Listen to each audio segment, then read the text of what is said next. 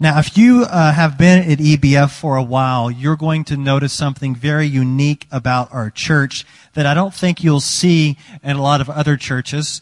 The unique feature of our church is that we train future leaders, uh, future missionaries, uh, just uh, church lay leaders and elders and deacons. We train church planners, pastors, preachers, worship leaders. And like I've said many times before, we're kind of like a teaching hospital. We're a, a teaching and training church where we enable to have uh, these people that come through our, our way to have on the job experiences. And one way we do this is we allow other men to preach here on Sunday morning.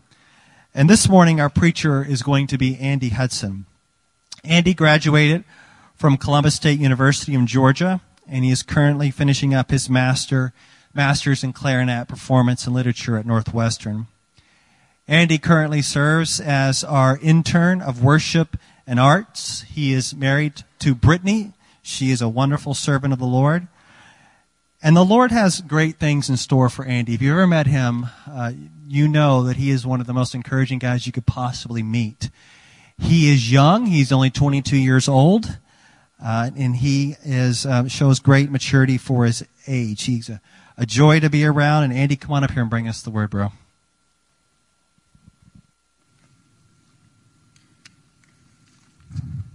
Thanks, Jason. Good morning.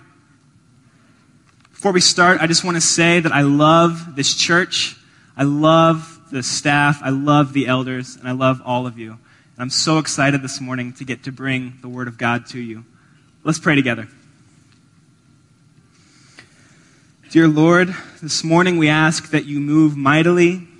Lord, we ask that we would be a people that would stand with arms high and heart abandoned, that we'd be faithful with what you've given us, Lord, that we would love what you love. Pray all these things in Christ's name. Amen. Would you open your Bibles with me to the book of Matthew, chapter 25? We're going to start in verse 14.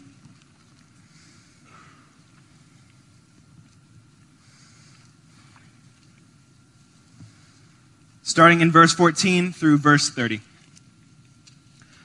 For it will be like a man going on a journey who called his servants and entrusted to them his property. To one he gave five talents, to another two, to another one, to each according to his ability. Then he went away. He who had received the five talents went at once and traded with them, and he made five talents more. So also he who had the two talents made two talents more. But he who had received the one talent went and dug in the ground and hid his master's money. Now, after a long time, the master of those servants came and settled accounts with them. And he who had received the five talents came forward, bringing five talents more, saying, Master, you delivered to me five talents. Here, I've made five talents more. His master said to him, Well done, good and faithful servant. You've been faithful over a little. I will set you over much. Enter into the joy of your master. And he also, who had the two talents, came forward saying, Master, you delivered to me two talents. Here I have made two talents more. His master said to him, Well done, good and faithful servant. You have been faithful over a little. I will set you over much. Enter into the joy of your master. He also, who had received the one talent, came forward, saying, Master, I knew you to be a hard man, reaping where you did not sow and gathering where you scattered no seed. So I was afraid. Hmm. I was afraid. So I went and hid your talent in the ground. Here, you have what is yours. The master answered him, You wicked and slothful servant. You knew that I reap where I have not sowed and gather where I have scattered no seed. Then you ought to have invested my money with the bankers. Then at least I might have my money back with interest. So take the talent from him and give it to him who has the ten talents. For to everyone who has will more be given, and he will have an abundance. But from the one who has not, even what he has will be taken away. And cast the worthless servant into the outer darkness. In that place there will be weeping and gnashing of teeth. I remember the first time my wife and I were asked to house sit for some friends. Um, they were heading out west for a little while, and so we agreed to hang out at their place and make sure it didn't burn down and feed their animals. And we had a really great time. It's nice if you're like me and you live in a drafty Evanston apartment. Uh, it's nice once in a while to play house, sort of, and, you know, cook your meals and, and to, to not have to layer up. Um, I also remember that our last night there, Brittany was preparing for our departure. So she did the laundry and she did the dishes and she made sure that the animals were walked and fed and she made sure the house was clean. I somehow had forgotten that this couple was coming back the next morning. So I still had my stuff strewn about. My clothes were everywhere. My instruments, if you know me, they were scattered all over the house, all sorts of weird things. Um, and when I awoke the next morning and I saw the woman we were house sitting for, sitting in the kitchen drinking coffee, I was horrified. what had I been doing while you were away? My stuff was everywhere. My wife had been hard at work preparing for their return, and I had forgotten how soon they were coming back. And I wasn't quite ready for their seemingly sudden arrival. Similarly, we must be ready for the imminent return of Jesus Christ by being faithful with what He's entrusted to us. We must be faithful with what He's entrusted us to be ready for His imminent return.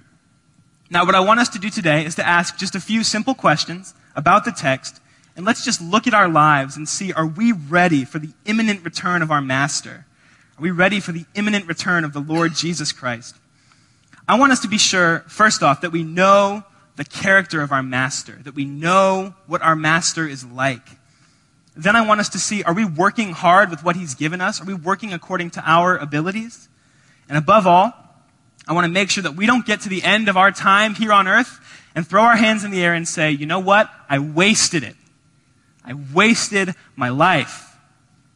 But you guys know me. I, as Jason said, I'm an intern for worship and arts, and I really like film. So we're going to set the scene, right?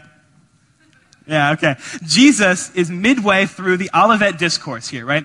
And remember, Olivet Discourse is the big word for he's sitting on the Mount of Olives and he's talking to his friends, the disciples. They've been chatting for a while, and if you've been here last few weeks, you know we've been studying this text for a while. I know it's been a lot. It's a very challenging text, but hang with me, okay? We're, we're not going to be here that much longer. We're going to keep moving. But what Jesus does here is he records two parables. Maybe there were more, I don't know. Matthew records two. He records the parable of the ten virgins, we heard last week, and he records here the parable of the talents.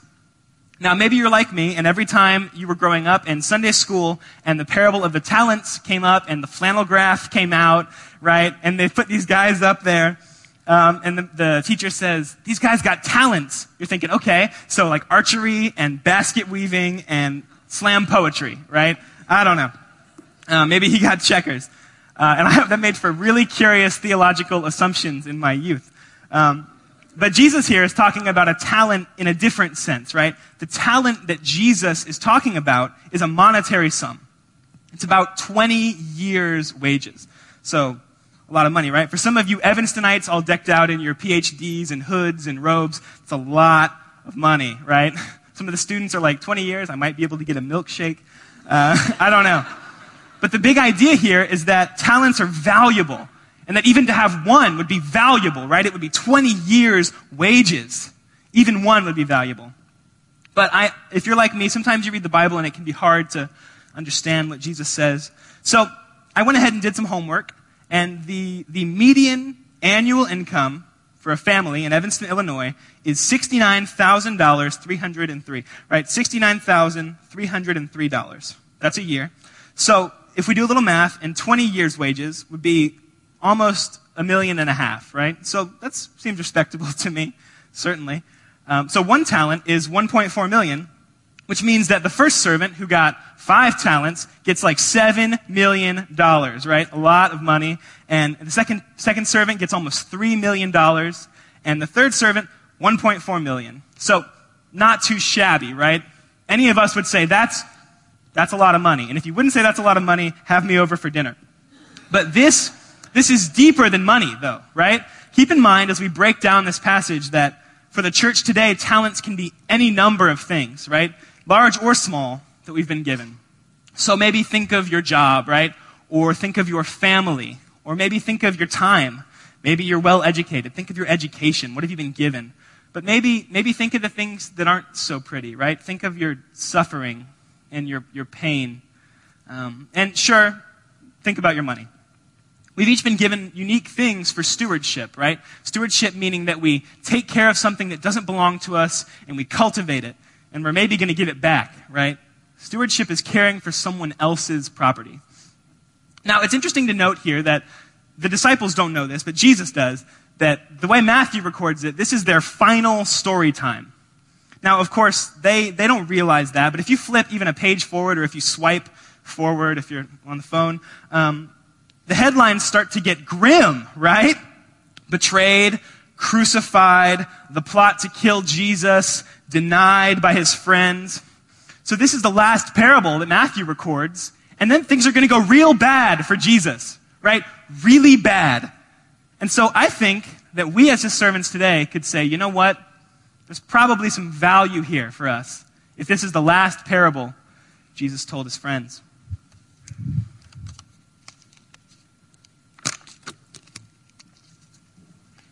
So, what we have here is a gloriously simple and yet immensely complex and layered tale of a master who goes on a journey and his three servants. So a man is going on a journey, right? And it's going to be a long journey. It doesn't seem like a weekend in the city.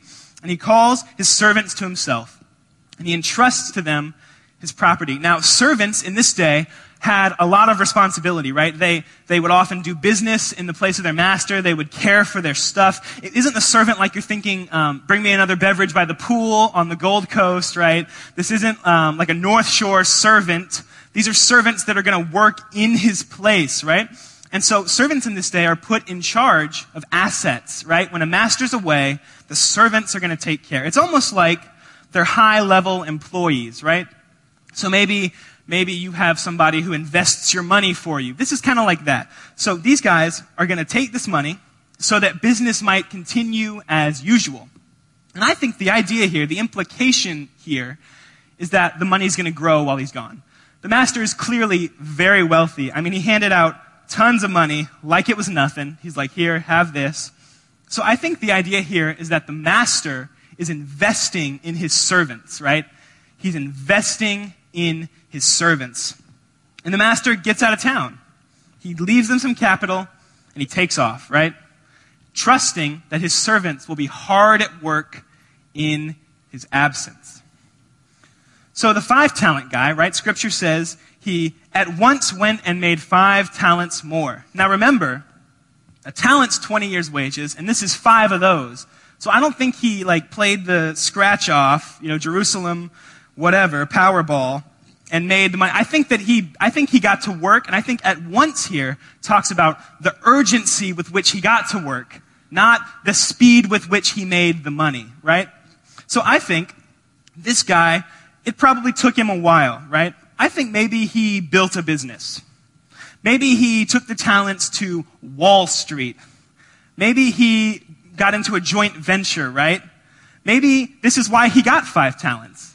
Because he's the kind of guy gets to work, doesn't waste any time. But the interesting thing here is that Scripture says the servant who was given two talents did likewise, right? He gets to work as well. Maybe he's an entrepreneurial type like some of you, right? But anyway, he gets to work and he makes an 100% return as well, right? So two guys, tons of money, 100% return. Somebody from Kellogg say, Amen, right? Okay. But then there's the one talent guy, right? And what does he do? He digs a hole and he buries the money, covers it up, and this way he's sure, fair enough, he's sure that he will return at least one talent to his master, right? But I bet that's not what he's thinking. I bet he's not thinking, I really want to be faithful, so I'm going to make sure I have this by burying it. No, I think, I submit to you, he does this so that he can keep living life like he's living it, right? The master's given him something to deal with, but he'd rather keep moving and pursue his own selfish lusts. He would rather keep doing life like he is. And you got to think for the disciples who are hearing this story, it's all kind of roses and rainbows and butterflies, and everyone has money and they're all being faithful. And then it's like, boom, except this guy. I, th- I think it's kind of jarring, right? And I, I just wonder, right? We just wonder, like, what is this guy thinking? What is wrong with him? This master clearly trusts him. What is he thinking? Well, we don't have to wonder for very long, right? Because, boom, the master's back from his long journey, right? He comes back suddenly at a time that they're not expecting him. The master returns, and he's stoked, right? He wants to settle accounts with his servants. He has full faith that they're going to have been faithful in his absence. So they, they do their thing, right? The five talent guy says, I made you five more. Master says, Well done, good and faithful servant. You've been faithful over a little, and I'm going to set you over much. Enter into the joy of your master. And next at the plate is the two talent guy. He says, I got four. You know, maybe he's a little nervous because he's thinking that guy has 10 and that's a lot, but he gets the same response. In fact, if you look at your Bible, you're going to see every comma in the same place, right? He gets the same response from the master, verbatim, every word in the same spot. And you've got to think here, these guys are faithful. I can't wait. The master must be thinking, I'm going to get even more return from my third servant. I only gave him one talent, but I trusted him. And these guys are going to be put over much, right? The first two. And the third guy, he's thinking, I'm going to put him over much. So the master must be stoked. But here is where things get jacked up, right? So let's say, let's say that we're drinking coffee together and we strike up a conversation and somehow I mention, I have a beautiful wife, right? I have a beautiful wife. Let's say I, I say that to you across the table at Brothers K, and you say to me, Tell me about her. And I say, No, that's all right. That's cool. You, so you're thinking maybe I'm shy. So you ask a specific question. Maybe you ask, um, What does she look like? And I say, She, um, she has hair, and she has teeth. Um, mostly. We're from Georgia, after all. Um, just kidding. I love Georgia. Um, right? And so you're like, okay, this is weird. But you're like, okay, well, um, what does she do for a living? Oh, she works. And you're like, okay, that's weird. You say, um, what's, what's her favorite movie? And I say, I, I don't know. So at some point, right, you're going to think this is fake and he doesn't have a wife. And if he does, he's not going to have one for long, right? But it, it's going to seem suspicious to you that I'm saying I'm married, but I don't seem to know anything about her. That seems weird, doesn't it? That's just weird. But don't you remember what happened in verse 24? When the third servant hands over his single talent, and the master's not happy, right? He knows he's not going to be happy. He's been a servant for this guy long enough that he was trusted with some finances. The servant says the following about his master Master, I knew you to be a hard man, reaping where you did not sow and gathering where you didn't scatter any seed. That makes the master sound like a pretty bad dude, right? Like a character assassination to his face right there.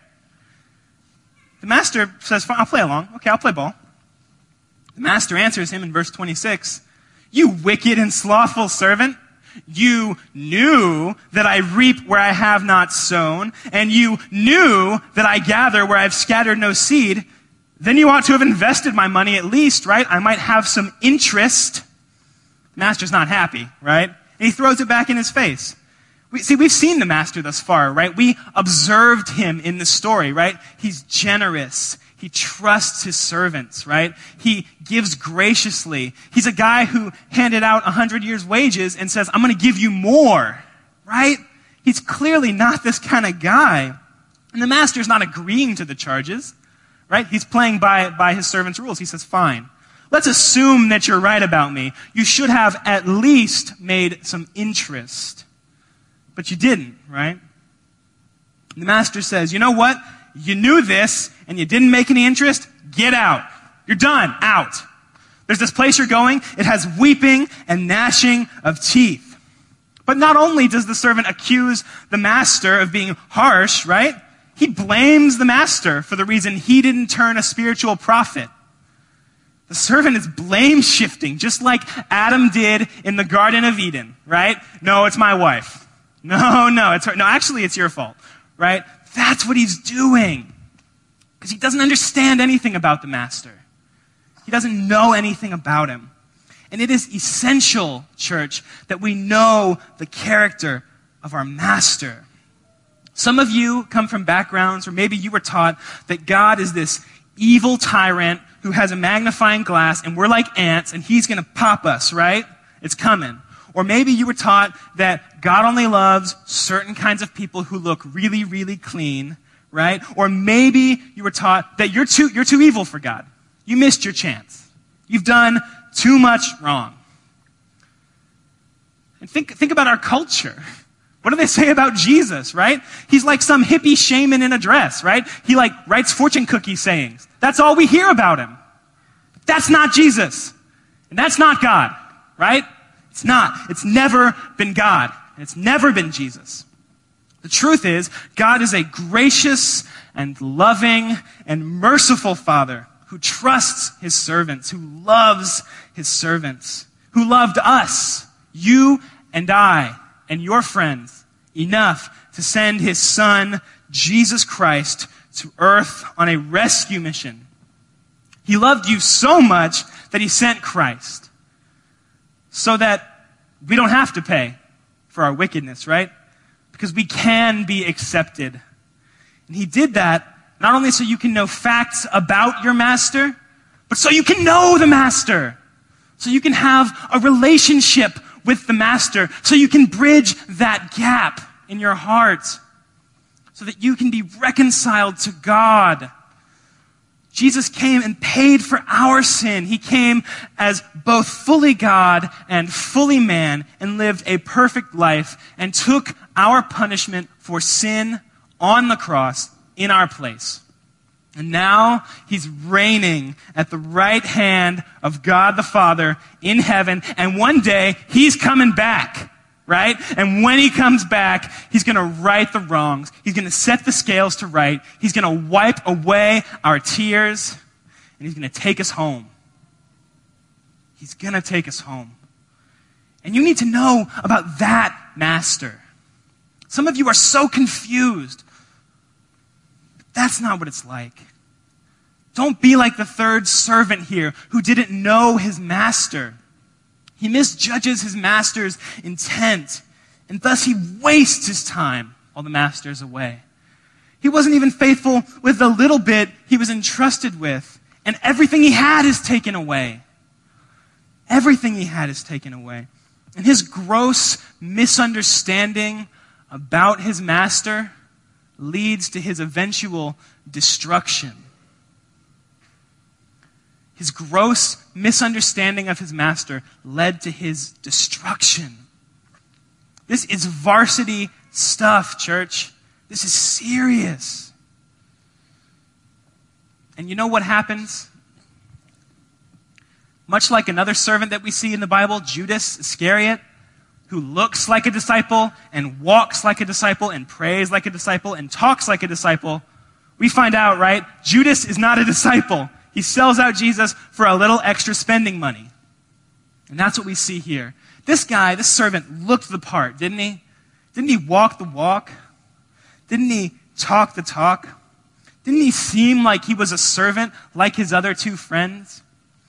He was a wolf in sheep's clothing. He was cast out into the outer darkness where there is weeping and gnashing of teeth. Some of you guys, you're like, what does that mean? Weeping and gnashing of teeth. You're like ready to walk out the door right now. You know what I'm about to say. You're like, Andy, this is a little bit archaic, right? Doesn't that sound, doesn't that sound prehistoric? I'm going to tell you what it means, all right? Just as the third servant chose to reject his master in the present. The master lets the servant have what he wants, right? All that servant wants is to be separated from the master, right? And the master says, fine, fine, fine. Practically, what this means is that those who choose a Christless present will destine themselves to a Christless eternity, right? Those who reject Christ now will get exactly what they want in eternity, right? They're going to be separated from their master. Only it's not going to look so good then. It's just not. But the truth is that hell, as unpopular as it is, is a reality. I understand it's hard to swallow. I understand you wrestle with it. I understand it's challenging. But know this. Some of you guys say things like, I like Jesus, but I don't like the whole hell thing. Jesus talks about hell more than anyone in the Bible. And I think he does it because he loves you more than anyone you could imagine. It's like serious stuff to him because it's real. Hell is the reality of eternal conscious torment, separated from God, separated from Christ. And the truth is, Christ is coming back. And when he comes back, he wants to take us with him because he loves you. He loved you before you had time to reject him. He loved you then. He's going to come back, and we're going to make an account, right, for how we were faithful in his absence, because he is an infinitely loving, but he is a just God. Somebody's going to have to pay for the sin, right? And Christ says, I'll do it. I'll do it. Just turn and repent and walk in newness of life. But if he doesn't, someone's got to pay, right? And it'll be us. If we reject Christ, it'll be us. So the wicked servant gets what he wants separation from his master, and the proof positive that he was not a servant in the first place. But before we get all doom and gloom, there are some of you that are not like the wicked servant, right? Some of you guys are incredibly faithful. EBF is a church filled with people who are diligently working, who are fervently waiting for the return of their master, who are not wasting their time, who've been given all amounts of things and are working hard with them to bring glory to God. And we are called as Christians to be Jesus like with skin on, right? Like his hands and feet while he's gone, right? To love, to serve, to share. But some of us have a hard time being who we're designed to be, right? After all, I mean, emulation is how we learn. I remember learning how to ride a bike. My dad rode, I rode, I fell. My dad rode again, I watched him. Okay, he didn't I, I, tried it again. Right? We learn how to speak. Some of you have young kids and you're, you're talking to them. Maybe you're talking to them in like four languages. I don't know. That's an Evanston thing I'm discovering. But some of us, right, we, we learn by emulation. We learn by following after someone else. And some of you guys haven't gotten out of that. Some of you guys look around and you're like, if I'm not him, I'm worthless. Or if I'm not her, I can't do it. Or if I'm not married like them, if I don't have kids like my friends. All my high school friends have houses. I live in this cold apartment. Some of you guys say, I don't have that promotion. Basically, you're saying, because I'm not an arm, I'm not, not useful. But you got to notice here that each servant is given a different amount. They're given different things. They're each given something according to their ability. And remember from earlier that that talents for us can be anything, right? They can be anything. Anything we've been given. They can be anything. And we've each been given different things. Just think about this church. Think about how we serve. Think about the volunteers who come in way before any of us get here and set all this up. And then we leave and forget about it and they take it all down. Different people. Think about the different gifts we're given. Each servant here receives something according to their ability and they work with it, right? They work with it. Wherever you are, no matter where you wish you were, wherever you are, try to be there. Try to live with how you're made.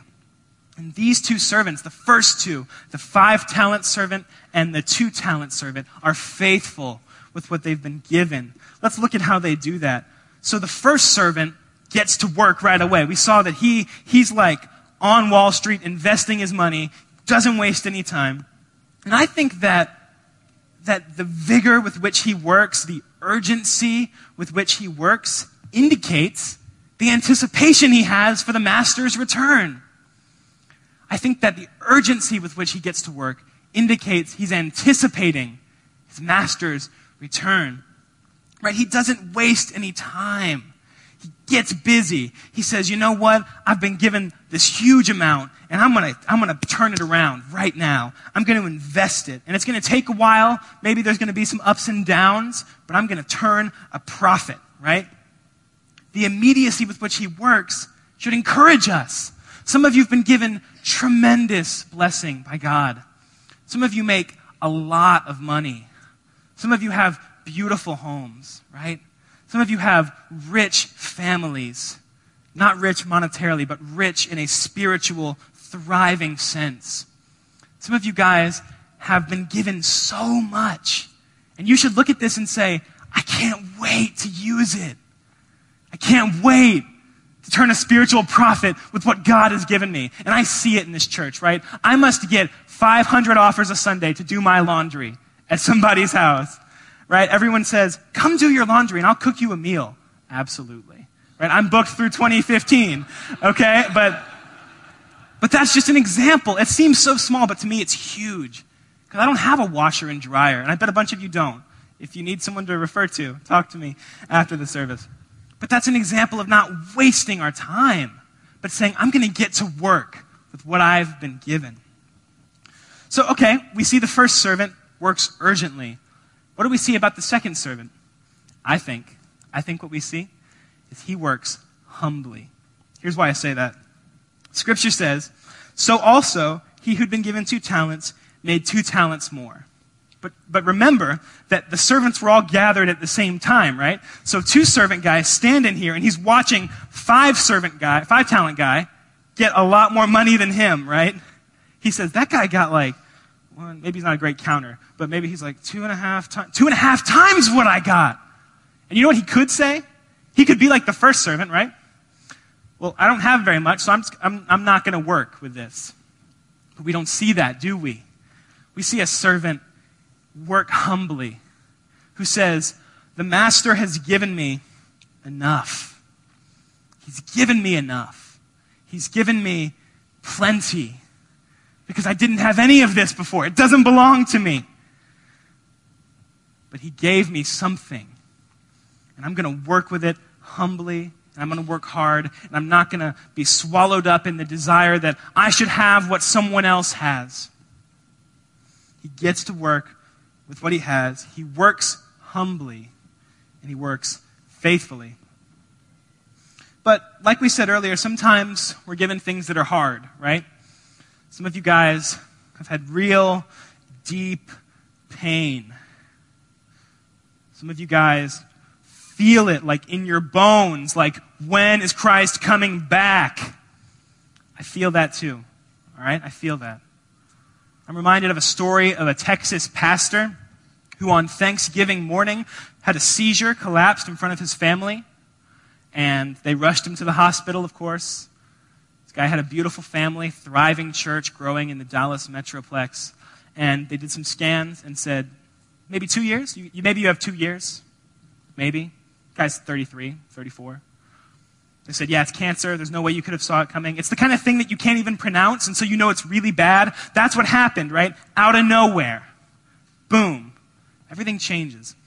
But, but get this, right? So you better believe, high profile pastor, every news outlet comes running, and they all ask the same question. Where was God when you found out you had cancer and you're gonna die?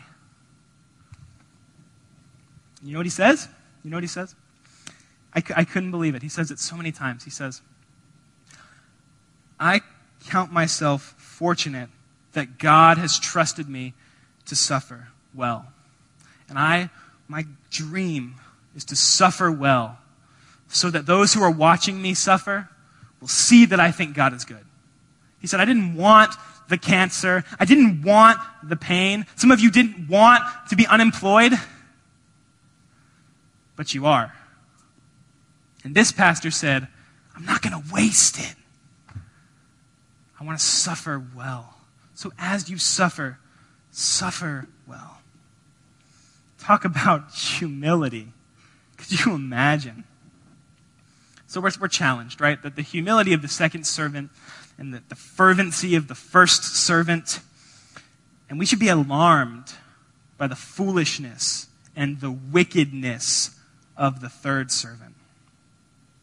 This servant, who wasn't given a lot, and a lot probably wouldn't have been expected of him, just make a little, make a little effort, but he buried his talent in the sand so he could go about his own business. And how many times do we, do I do that? Do I bury in the sand what God has given me so I can pursue my own selfish lusts? Let me just talk to the men for a second. Ladies, earmuffs. Men, some of you guys don't do this, but I bet a lot of you do this. Right? We've, we've been given things, we've been called, right? We've been called to serve our church, to grow as Christians, to be vulnerable with our wives, to be there for our children, right? To work hard. And some of you guys are missing it. You spend hours in front of your fantasy league, right? Or in front of your video game, or in front of the TV. Not that any of those things are bad in moderation. Not that that is bad but that you trade what you've been called to do for, for the simple pleasures and lusts of this life. And then we got to rise up. Man, we got to get busy loving our wives. Young guys, you got to get busy pursuing God, right? We got to step away from the computer screen in the middle of the night, right? We got to rise up. Because we don't want to waste our manhood, right? We don't want to abdicate our responsibilities for another lazy day. So, men, I want to see you rise up in this church. I want to see you serving and setting up and leading worship and rocking babies in the nursery. Single guys, that might be really good. That might work out for you, right? Ladies say amen. All right. Okay. But some of you guys are saying, Andy, you know what? I work a one talent job. Some of you guys, no joke, you're like, would you like fries with that? And that's your life, day in and day out. Some of you guys are like, hey, one talent people, I don't have a job. And I have like 400 degrees, right? Some of you guys say, how am I going to use this? But I'm here to tell you that whatever situation you're in, I've, I've worked at Starbucks, okay? I know, I know the humdrum day in, day out feeling. I know what that's like. I know it's not fun. I know that. But I'm telling you, wherever you're at, look for ways to turn that spiritual profit, right? My father was unemployed for a number of years. And you know what he did with the time? He spent it with us. And it meant the world to me. It meant the world to me. So, those of you who are thinking, I don't have anything to do, yes, you do get to work. I'm here to tell you the kingdom of God needs all kinds of people, right? Some of you guys are business people and you say, I don't fit in at church. what are you talking about? I'm not a pastor. I'm telling you, the kingdom of God needs all kinds of people, right? Because think about it. When we leave this great city of Chicago and we go to the great city of heaven, pastors are out of a job, right? Nobody else to preach to. We're done. I'll be playing, I don't know, mandolin or something. I'm not going to get to preach. But you know what? We're going to need the artists and the businessmen and the CEOs and the investment bankers. We're going to need all of them. And some of you guys are going to be teaching pastors who are out of a job, right? You only get one shot at this life. So I know you have like a laundry list of reasons that you think you can waste it, but I'm telling you, don't waste it. Don't waste your life. Don't get there. There are so many people to love. There are so many people to serve. We don't want to be found to be a wicked servant. We want to hear desperately, well done, good and faithful church. That's what we want to hear. And I know that I have been the wicked servant. The American dream drives our lives. Think about your iPhone. Some of you guys have an iPhone that talks to you now because you couldn't make the long journey to the screen. it's just unbelievable. Comfort is our God, and we've wasted our lives in triviality and triteness and pleasure. And there's nothing wrong with pleasure, but find it in the right place. And just a quick word some of you guys, right now, some of you guys are thinking, I got this sermon on lockdown. You're thinking, don't you know how hard I work? Don't you know how impressed God is with how hard I work? Don't you know that I've earned my position? I've earned my salvation? But I submit to you, some of you guys have wasted your lives not by being lazy and licentiously living, but by being very, very good. Some of you guys have wasted your lives by being very, very good. Some of you guys think, I've worked so hard. I'm no dummy. God is pleased with me. I've, I've earned my salvation. My good works lead the way for me to heaven. It doesn't mean anything. There's one good work that gets you into heaven, and it's the good work that Jesus Christ did on the cross in your place for your sin. And we obey as Christians, we obey from our acceptance in Jesus, not for our acceptance in Jesus. We obey from our acceptance. We obey out of the joyful overflow of our acceptance, not for it. Not for it. We cannot earn it. We cannot earn it. So here's, here's what I want for us as a church. I want for EBF to be a congregation intimately aware of the character of our master. I want us to be a church that interacts with our master in such a way that we are blown away by his goodness and justice and faithfulness. I want us to be a church that works hard with what we've been given, that we turn spiritual profits everywhere we look, that we look at our lives and say, I have so much. That I am spiritually bankrupt before a holy God, and I'm only in charge of what He's given me, and I'm going to give it back to Him. And most of all, I want us to be a church with a glorious, God sized vision for our lives. We need a new vision for our lives. We need Christ to be our perfect vision. That's why we sing a song like, Be Thou My Vision, so that He will lead us home, so that Christ is the focus of everything we do in our personal lives, in our spiritual lives, in our family, at school, in our businesses. We need a God sized vision. Remember how valuable what you've been given is. And don't waste it. Don't waste it. Take the chance to dive deep into what God has for you.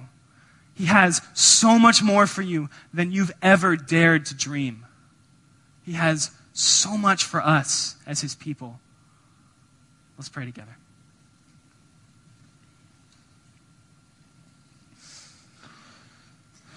Lord, I thank you for the faithfulness of Evanston Bible Fellowship.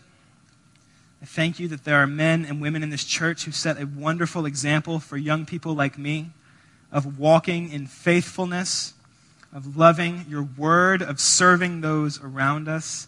God, we celebrate that you've seen fit to raise up men and women in this church to be examples for those of us who are young, those of us who are spiritually young. But Lord, I pray that we would be a church where every man and woman is so intrinsically linked to what you have for us, that we are so busy about our Father's business, that we are being so faithful with what you've given us, that when you come back suddenly, we turn over what we've been doing in your absence. We show you our faithfulness that we have done out of the overflow of our joy. So, Lord, I pray now that Jesus Christ would be our glorious vision for Evanston Bible Fellowship that you would be our inheritance both now and always in eternity when we live in heaven and we don't even need the sun because Christ is the light. Lord, we love you. We are thankful for you. In Christ's name, amen.